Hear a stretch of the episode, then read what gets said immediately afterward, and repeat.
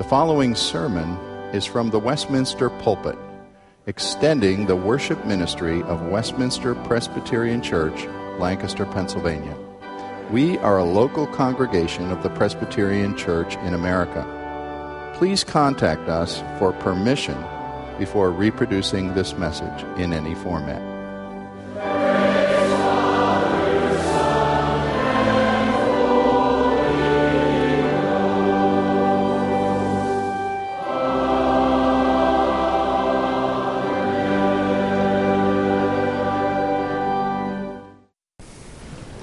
Once more, the gospel lesson, this time Matthew, the first page of the New Testament. We believe Joseph was Matthew's primary human witness, but it was the Holy Spirit that brought a unity in these parallel accounts of the birth of Christ. Listen, Matthew chapter 1. Now, the birth of Jesus Christ took place in this way when his mother Mary had been betrothed to Joseph before they came together, she was found to be with child from the Holy Spirit. And her husband Joseph, being a just man and unwilling to put her to shame, resolved to divorce her quietly. But as he considered these things, behold, an angel of the Lord appeared to him in a dream, saying, Joseph, son of David, do not fear to take Mary as your wife for that which is conceived in her is from the Holy Spirit. She will bear a son, and you will call his name Jesus, for he will save his people from their sins. All this took place to fulfill what the Lord had spoken by the prophet Behold, the virgin shall conceive and bear a son, and they shall call his name Emmanuel, which means God with us. When Joseph woke from sleep, he did as the angel of the Lord commanded him. He took his wife, but he knew her not until she had given birth to a son. And he called his name Jesus. This is God's Word. Most Sundays, we as a congregation say the Apostles' Creed, and we include the phrase that says, I believe in Jesus Christ, God's only Son, our Lord, who was conceived by the Holy Ghost and born of the Virgin Mary. I ask you tonight to realize that Christmas has very little point in being celebrated except as a great bath of sentimentality if it is only a story of a child who was the illegitimate offspring of Mary and some human father. He was not God in flesh. He might be the world's most elaborate myth, but without a miracle at his birth, all the claims of Jesus are at best deceptions, if not outright lies. And his salvation is a hoax. For 18 centuries of Christian history until the mid 19th century, little significant opposition was ever raised against the miracle that we call the virgin birth. Early church fathers and theologians taught it with firm faith, even though they had controversies about many issues of who Christ was and how he came to be. They, there was no serious, major dispute about the virgin birth in those early centuries. Reformers believed it Luther, Calvin, all the others. Interestingly, many early scientists, Blaise Pascal was a fine Christian, Galileo, Isaac Newton, Michael Faraday, outright Christians, every one, who wrote about the virgin birth and declared that as scientists, they believed it 100%. But in the celebration of a holiday called Christmas in this 21st century, we all know that there is a bold line drawn between those who would embrace a miracle and those who embrace some version or other of a complex myth called Christmas. We Christians feel that all the more these days. My wife and I make a point to thank clerks in the store when they say, Merry Christmas. And I say it to them, whether they say it to me or not. We are losing Christmas. We're not losing the celebration of a many faceted myth that we have created in Western countries, but we are losing the miraculous Christmas of the virgin birth. I ask you to think about for just a moment, and we could talk about it a long time, some of the myths that surround American Christmas. And they're all different for each one of us, depending on what you've been exposed to in your childhood or, or what you hold dear on a time like Christmas Eve. There's one stream of mythical thinking that says, well, Christmas is just a lot of legends for children. And isn't the day for children after all? That's who it's really for, and that's why we go out and collect lots of toys and make sure even poor children get some. Christmas trees, Santa Claus trying to fit down a chimney. I got in big trouble as a 10 year old for telling younger children at the bus stop that Santa was fake. My mother got an angry phone call from another mother of a kindergartner. I had exploded the myth. Rudolph, elves, Frosty, Charlie Brown Christmas movie, Mr. Magoo Christmas movie, go on and on and on and on. We have all these mythical things, and they're harmless in their own way. I don't declare them to be evils at all, but they're harmless folklore. They're not the miracle of Christian, Christmas. They're not the meaning of Christmas. They don't begin to be the meaning of Christmas. We have a lot of adult myths as well. Dickens' Christmas Carol is certainly right up there. A very literate, well written story of a man who was a miser and greedy and ignored people in need all his life, who learned to pay attention to charity and caring about others. It's, it's a great lesson, a great moral lesson. No one would declare it harmful, of course, but it's certainly not the heart of Christmas. My favorite, I unashamedly tell you, is It's a Wonderful Life. I love Jimmy Stewart, always have. I have, I'm sure, seen It's a Wonderful Life at least 35 or 40 times. I can do whole sections of dialogue. I really can. My kids laugh at me. I think some of them have never watched it. I said, when I die, after the funeral, get together and watch It's a Wonderful Life. And maybe you'll understand me a little bit better. I cried this year when I watched it. I did because it is a wonderful lesson about living your life with integrity and generosity and friendship.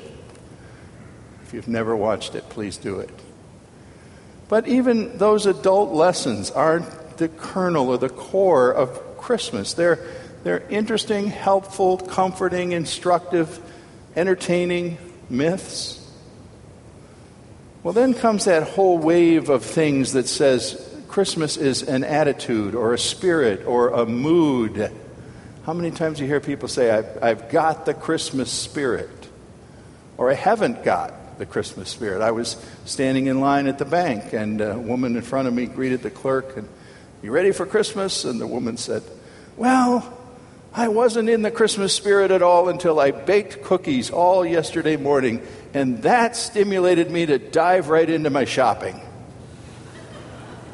I thought, okay, Christmas is about baking cookies and spending all your money. I'm not sure that's it. It's more like getting the flu, if you ask me. I was actually in the mall on Monday. I avoid malls, but my wife had a reason to go there, and I said, let's go. And I was in the mall for probably the first time in a year at least. And she was buying something, so I was just kind of being the husband standing around, listening to the horrible mishmash of sound coming out of the mall speakers that were supposed to be songs of Christmas. And I caught this wonderful philosophical phrase The feelings here that only comes this time of year. I, I, I pondered that. There, surely there has to be some deep philosophical meaning there. The feelings here that only comes this time of year. What is this feeling? How do you get it? Do you know if it smacks you in the forehead or, or what? Well, we could go on at great length to illustrate the many different cultural definitions and, and myths and experiences and moods and attitudes that our society says is Christmas, but it's really just a lot of spider webs of mythology woven all around us, and we all have our favorite webs that we cherish. I'm not here to mock your mythology, but don't trust in mythology to equal Christmas. It does not. You have not discovered Christmas at all until you know the true historic miracle lodged at the very heart of it. That miracle is what is most properly called the virgin conception and birth of Jesus Christ. Out of the billions of human beings who have ever occupied this earth, there's only one who pre existed before his mother, and that was Jesus. He pre existed his mother. He was very God of very God, the Nicene Creed says. He was the Son of the highest one. He was the majestic presence of God in human form. And yet, he condescended to become a little baby in a barn, sharing a straw bed with a couple of refugee parents who couldn't find decent lodging and who desired to feed at his young mother's breast. Amazing. Do you stop and think how amazing this is? what we call this virgin birth was actually the conception of Jesus as an egg in the uterus of Mary, which subdivided from a clump of cells. And the Bible declares without any doubt whatsoever that no man had a part in it but it was the power and influence of the Holy Spirit of God. Mary became a wife later and had children later. They're even named in the New Testament. But her firstborn, Jesus, had an absolutely unique birth. And it is essential that you understand the virgin conception is something completely taught by the Word of God. We didn't make it up, it isn't from just one author. It's actually from many authors, Old Testament and New. And I'm going to take just a few minutes to trace some of those texts that, that teach us this truth or give hints about it at least.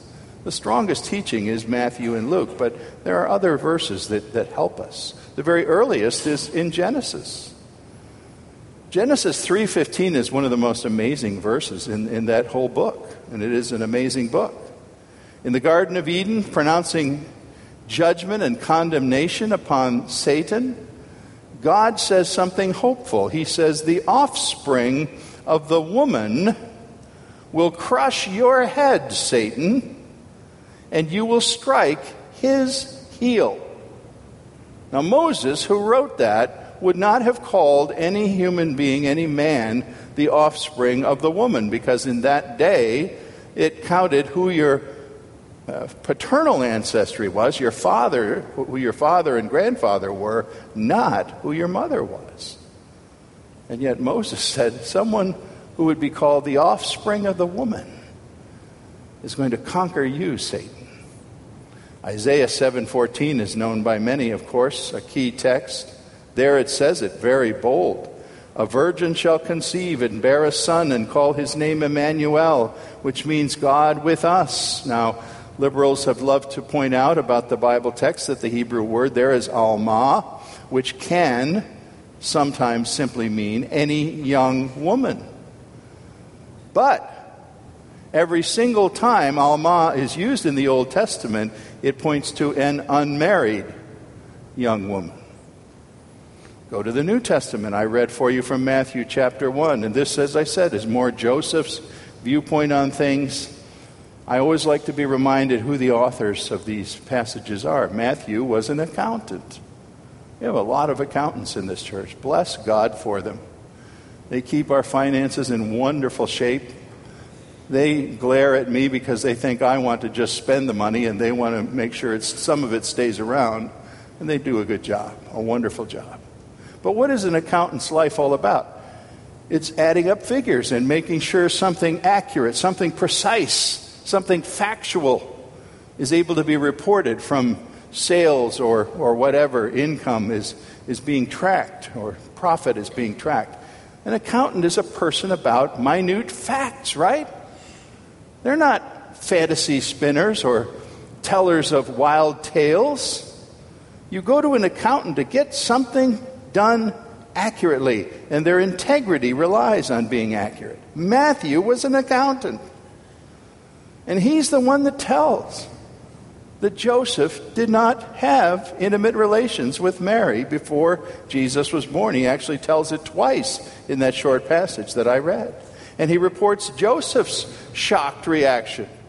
Joseph certainly knew he wasn't the father of this. Why was he ready to divorce and do what the law of Moses allowed in this kind of a strange incident? If, if a young woman or had, uh, was found with child and the intended husband knew he wasn't the father, he was allowed to divorce. Joseph wanted to do it quietly, he didn't want to hurt Mary, but he was going to do it until God intervened.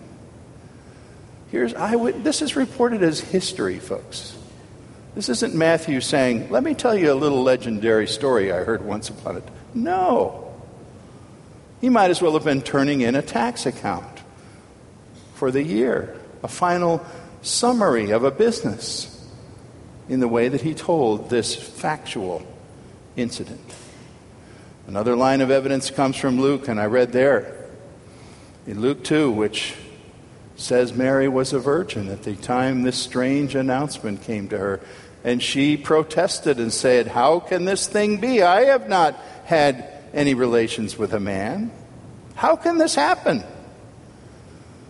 The text gives us the simple explanation, which to us is maybe not enough explanation, but it's all we're going to get. The power of the Most High will overshadow you. Now you say that's not very scientific. Maybe you're a science student here, you're a biology student, you're a, medical person. Power of the Most High overshadow. That isn't the way it happened. Let me remind you who was writing this one. He's called Dr. Luke. He was a physician, trained in the Greek academies, which were the finest early science factories of their day. Luke certainly understood the biology of human obstetrics. He was fully aware of what he was claiming. One more brief witness, and it's an oblique one, but interesting. Galatians 4 4 is the one place where Paul at least alludes to the virgin birth when he speaks about Christ and says he was born of woman, born under the law. A most curious way to say it, unless there was some reason to say born of woman, born under the law. We think Paul certainly supported the virgin birth. If you take all these texts, add them together, they present a unified testimony. Unless you are predisposed to doubt that there can be a miracle or that this miracle could be possible, and of course, there are many people that make up their minds regardless of facts, and they say, Well, I can't believe that. That's just ridiculous. Well, I'll choose to believe what is told in multiple harmonious accounts in the most unified, accurate book that has never been proved to have a true contradiction of any kind in all the centuries that mankind has examined it. The scripture says Jesus was born of a miracle. And if the God of miracles can do this, what else can he do? Now, let's just ask quickly as I close does the virgin birth then have some kind of significance? It isn't enough just to say it happened. You can walk away from saying, all right, maybe I'll believe you that, that this one time out of billions and billions and billions of people ever born, that this happened. But so what? Does the virgin birth have any significance for you and me? I'm just going to say two things that it has as way of significance. One, it influences whether Jesus Christ is to be treated primarily as a natural man of earth entirely or a supernatural being in human flesh. Colossians 2 9 says about him, In him the fullness of the Godhead dwelt in a human body. You can watch all kinds of programs on TV about Jesus, about the lost years of Jesus, about who Jesus really was. The History Channel and Discovery Channel and these others have these kinds of programs. And, well, he was, you know, an unfortunate rabbi that wasn't really quite understood, and he was inflated into something else that he never meant to be, and all this sort of thing. Well, that's not what the Bible presents. We've been through the Gospel of John on Sunday mornings in this church, and Jesus repeatedly has said things like, If you have seen me, you have seen the Father. He's either a maniac or he's the Christ of God. Only God, man, can say such things and change lives the way he changed lives. Yes, it's still a mystery to answer exactly how the virgin birth happened. I leave that with God. But it's only one of many mysteries about him. Isn't the resurrection a mystery also?